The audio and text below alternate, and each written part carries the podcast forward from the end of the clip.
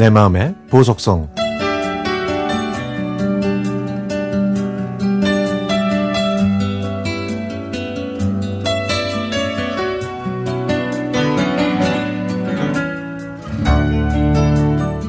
남편과 결혼한 지 어느덧 13년이 됐습니다. 결혼 초기 시댁에는 현조 할아버지와 현조 할머니까지 포함해 모두 10개가 넘는 제사가 있었지만 시부모님이 많이 줄여주셔서 요즘은 1년에 6개 정도만 지내고 있습니다. 제사에 대해 아무것도 모르던 제가 결혼해서 처음 제사 지내는 모습을 봤을 때는 그저 신기하기만 했는데 지금은 살짝 지쳐가는 느낌이 드네요. 그 중에서도 제일 힘든 건 증조 할아버지 제사입니다. 왜냐하면 제삿날이 추석 전날이라 추석 음식과 제사 음식을 따로 준비해야 하기 때문이죠. 그래도 제가 힘을 낼 수 있는 건 시어머님 덕분입니다. 시어머님은 시집 오시자마자 집안의 제사를 다 맡으셨고 지금까지 그 많은 제사를 지내셨기 때문에 제가 불만을 가질 수가 없는 상황이거든요. 같은 며느리로서 어머님을 바라볼 때면 정말 대단하게 느껴지기도 하지만은 한편으로는 안쓰럽기도 합니다.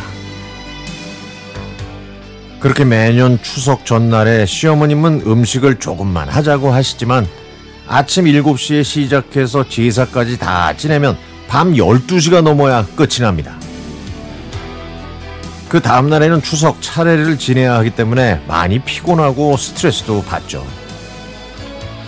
이런 생각 때문에 명절 연휴 하루 전부터는 제 심장이 두근두근해지고 벌렁벌렁거리기도 하지만은 피할 수 없으면 즐기란 말을 떠올리면서 최대한 즐겁게 음식을 준비하기 위해서 노래를 많이 틀어놓습니다.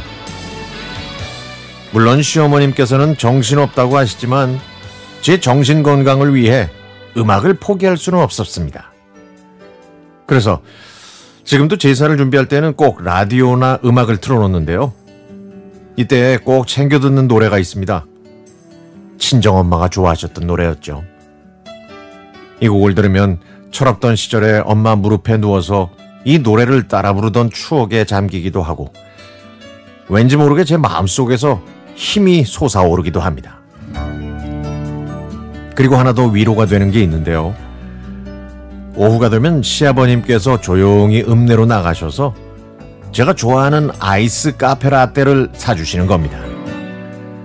그러면 저는 속으로 역시 며느리 사랑은 시아버님이시지. 이렇게 생각하면서 아버님이 사주신 아이스 카페 라떼를 고맙게 마시고 더 열심히 음식을 준비한답니다.